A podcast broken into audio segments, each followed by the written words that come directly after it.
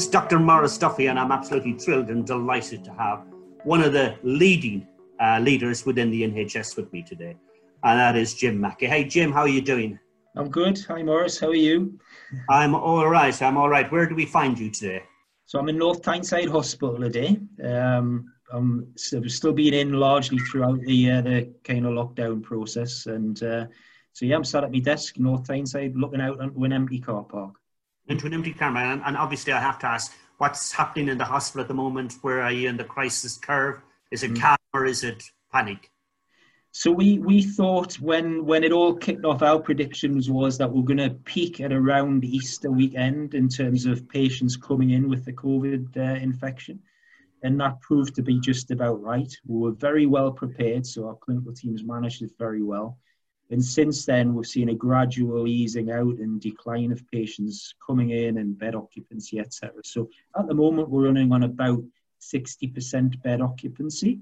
And um, we've got roughly 40 patients in with who are COVID positive, and we have about 900 beds.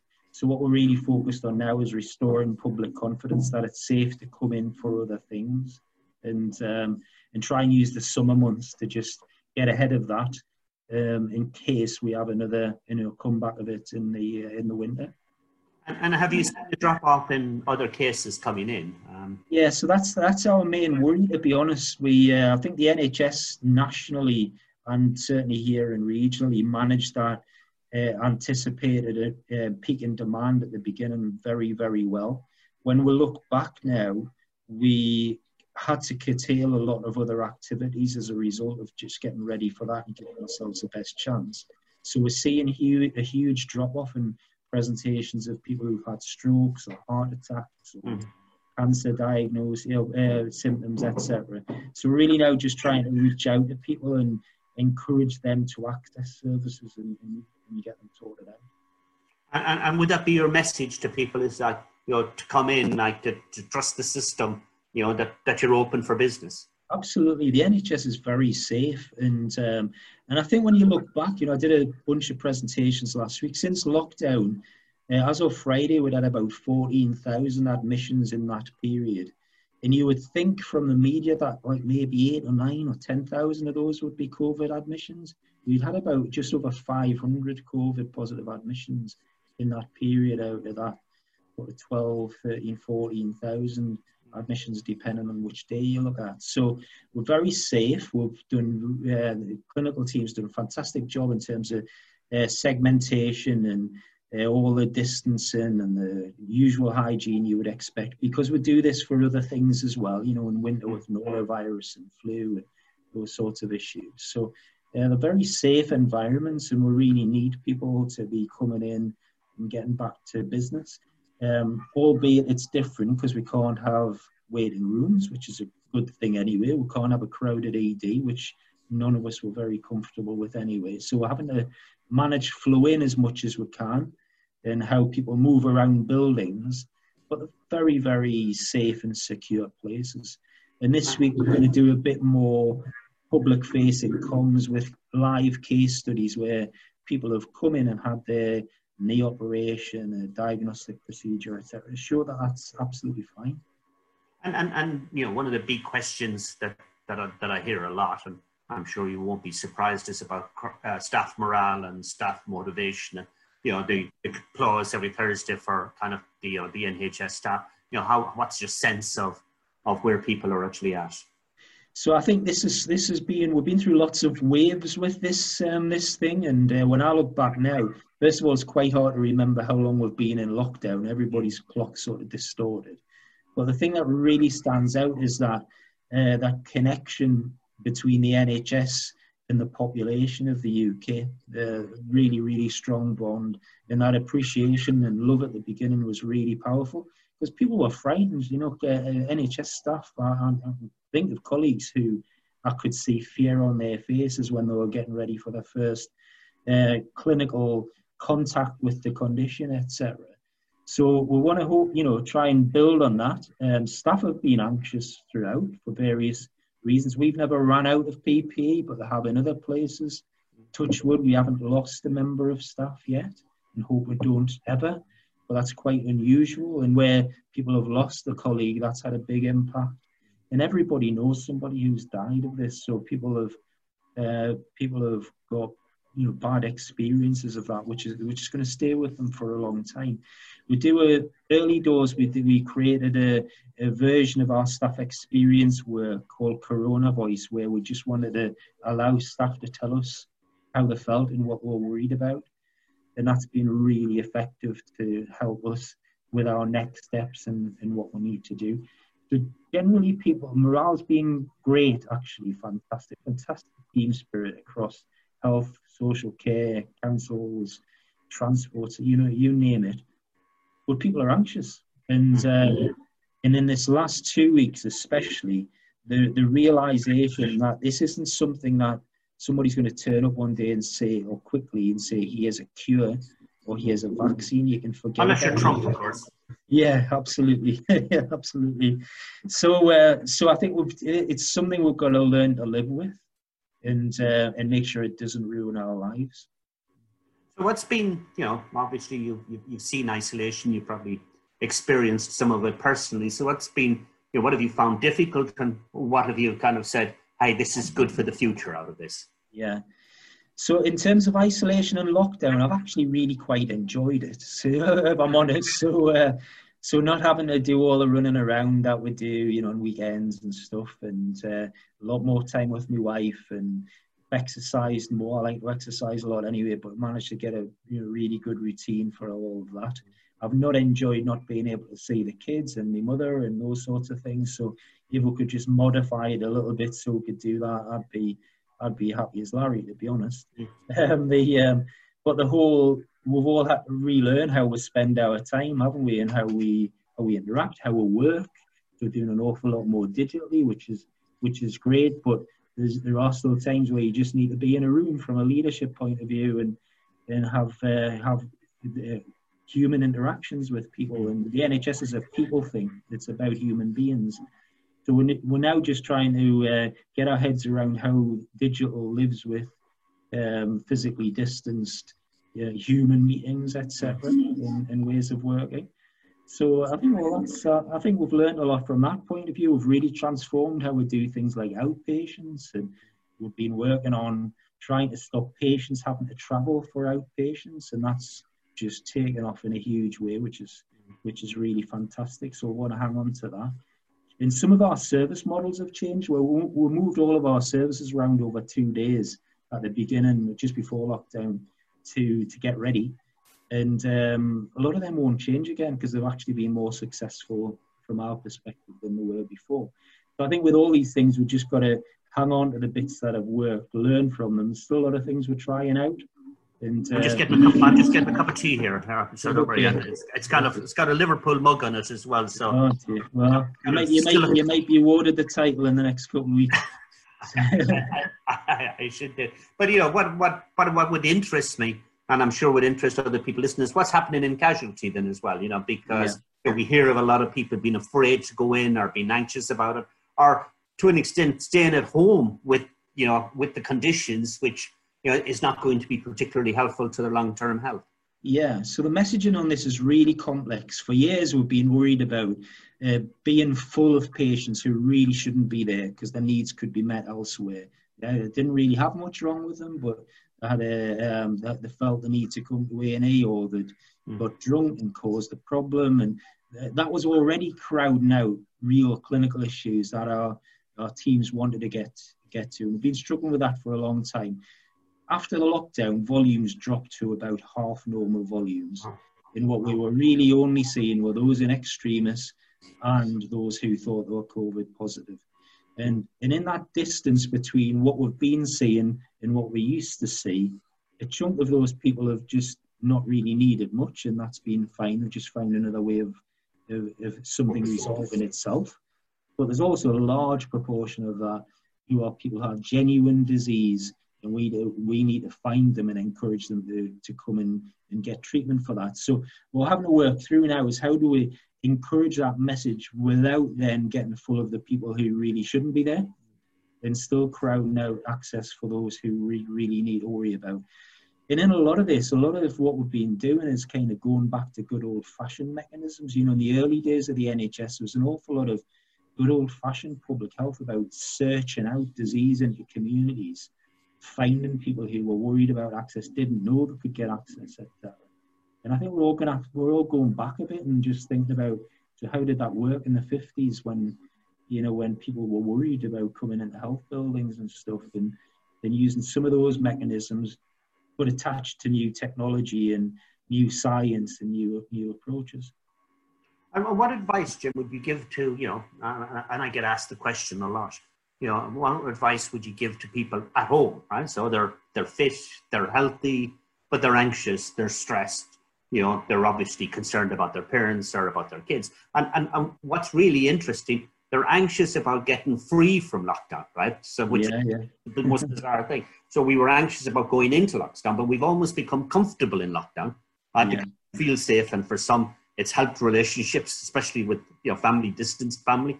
Um, and for others, it's just built a comfort. So we've built this comfort blanket around us, and now we feel we're being exposed to the world. So, what would you say to those individuals? Yeah, so I think I think there's a few things on that. Um, first of all, everybody wants certainty in the science, in in have a really clear set of instructions.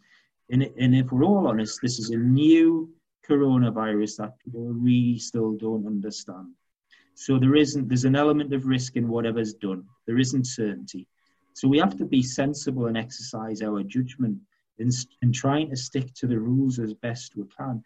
Um, so that we've still got to, you know, stick to the rules, not just all go out and start crowding each other on the beach and you know, getting drunk and all those sorts of things can't happen because we will cause more problems as a result of that.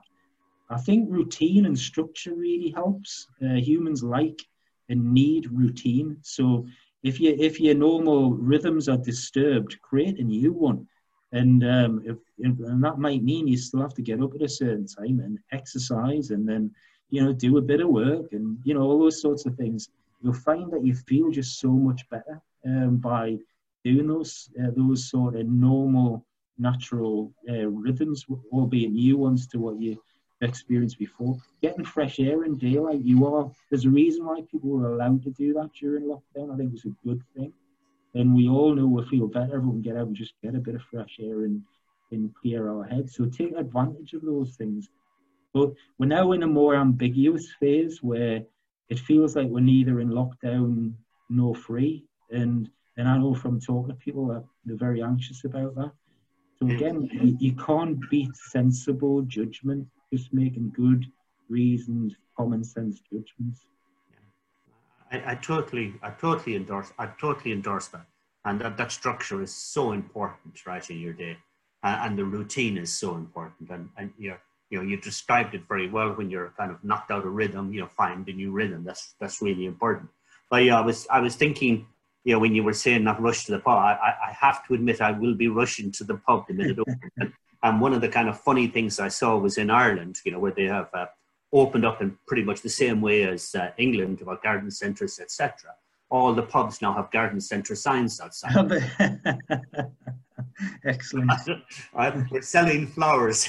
we're selling flowers. and you can have a pint of beer on the side, right? So, so that's. But you know, as um, I, I, you know, carrying a, a hugely responsible and, and, and, you know stressful job, and you know, and critically important to you know the health of the nation. Know, how, how, how do you relax? How do you find time for yourself? How do you you know motivate yourself? Yeah, so I, am a I'm a family man. I for relaxation purposes, being with my family is the big thing. Um, so being able to go home and just talk to my wife and FaceTime with the kids or whatever really helps me. I'm an introvert and I'm, I, work, I have to communicate all the time. So I'm usually tired of communicating when I, when I get home. So I have to work on that a little bit. And I don't always get that, uh, get that right. But also exercise is a really big thing for me and routine, uh, as we talked about earlier on. So I'm in a rhythm where I get up early because the kids were swimmers. So I'm still, my body clock's broken forever. So I'm still up at five. I'll do an hour's work. I'll walk the dog and exercise. And then I'll start, you know, proper work. And when I go in, we'll probably, I'll probably exercise again with my wife uh, tonight. So the, the, those things just really help. I had, a, I had a bit of a rough day yesterday where I was just really irritable and Um, I, I, felt out of rhythm, and I was arguing with um, people about some national policies I didn't agree with, and all that. So I went home really grumpy, and got up this morning with a with a purpose. Um, did the usual things. Got up, had my breakfast, walked the dog, did a bit of work, went out and had a nice walk. I walked for you know half an hour this morning. Didn't push myself, so I didn't run and stuff. Just felt a lot better. Mm-hmm. So I think all of us need to have insight into the fact that we've all got to work at this. It's not, you know, being perfectly balanced and feeling fantastically healthy all the time isn't isn't just something that happens. We've got to take ownership of that and and try and make it happen. And I, I often say, you know, we're all entitled to a meltdown every now and then. Just don't get comfortable there. Right? Yeah, that's, absolutely. That's that's the kind of critical point. So you know, I, I know you're a swimmer. So swim is swimming your sport? It was, it was, yeah. I mean, I haven't swum for ages now, obviously, with this thing, and I'd sort of got out of the habit before that. But swimming was my thing. At the minute, I'm I'm jogging more. We've been doing, my wife and I have been doing Joe Wicks, which is fantastic. I wouldn't have done that before lockdown. Really enjoying that. And we uh, took the plunge and bought a Peloton uh, bike a couple of weeks ago. So I'm, uh, okay.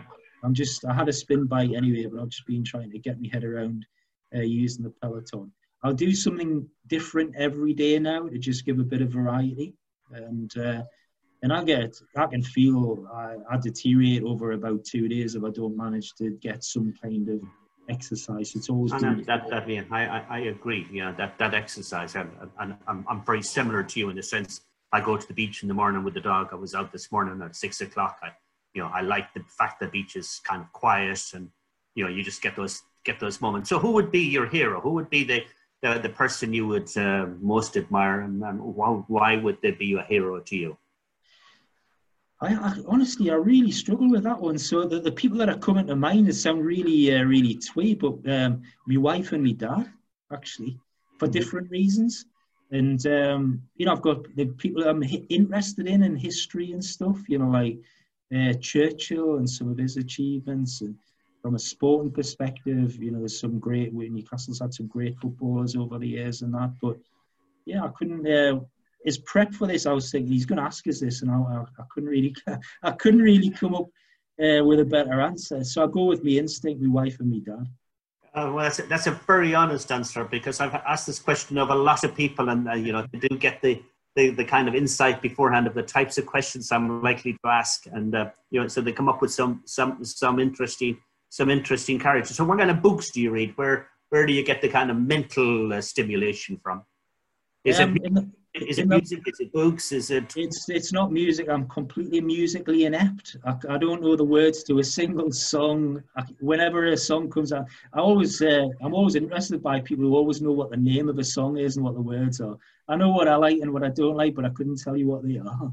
And um, over the last two years, I've sort of got really interested in history podcasts, which sounds really dull and boring, but uh, Dan Snow's history, history podcast and uh, the History Hour. Oh, he's good. He is good. Uh, those sorts of things. I, I, I, listen to them every day.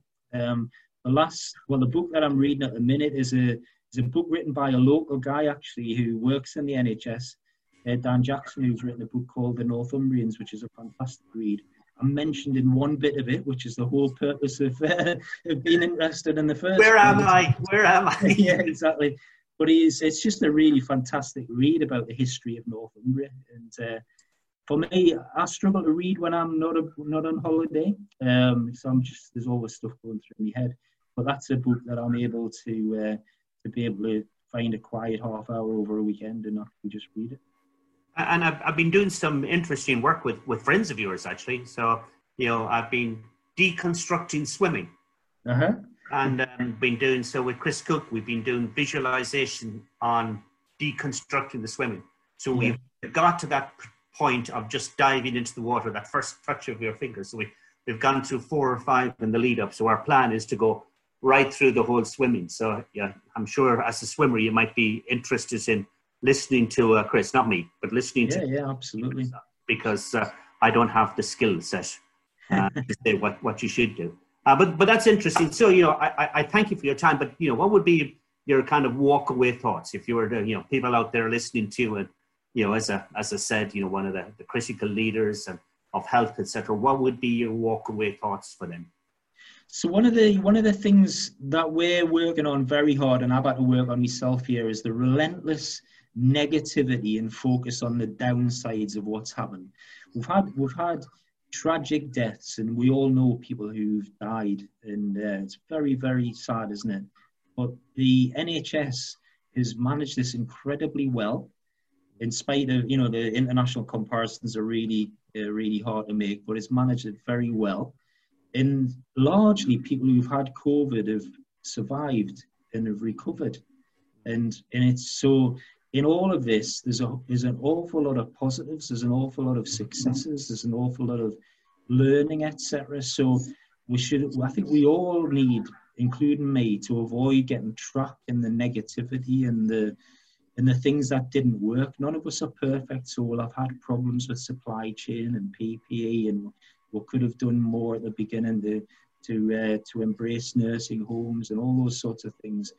But the NHS is a human entity. It's a human organism. It's it's it's built on people, and, and in that we've seen just people at their best doing doing the most wonderful things you can imagine. In in all of that, we need time to reflect on that and build on it and make things better in the future. So I would just urge people to not get sucked into the uh, the black part of all of this, the dark part of it. There's always stuff we can take from this to learn and build on. And, and, and the challenge that we have is that you know people spend 80% of their time thinking about what might happen and 20% living the experience. Yeah. And, and, you know one of the the lines that, that, that I've been using in order to try and get this message across is that positivity is a virus. It does transmit from human to human. Yeah. So if we can kind of get that, the more we are positive and the more we can transmit it, the more we can, you know, lift ourselves, lift our family, and lift the nation. Absolutely. But thank you very much for your time. That was just absolutely fantastic. You know, huge insights. I, I, I really appreciate it. You know, for me, as to looking at one of the people that I admire and, and learn from regularly. So I thank you for your time. I do want to register my round of applause for the NHS and say thank you. Thank you, Jim, for your time. Thanks, Maurice. All the best.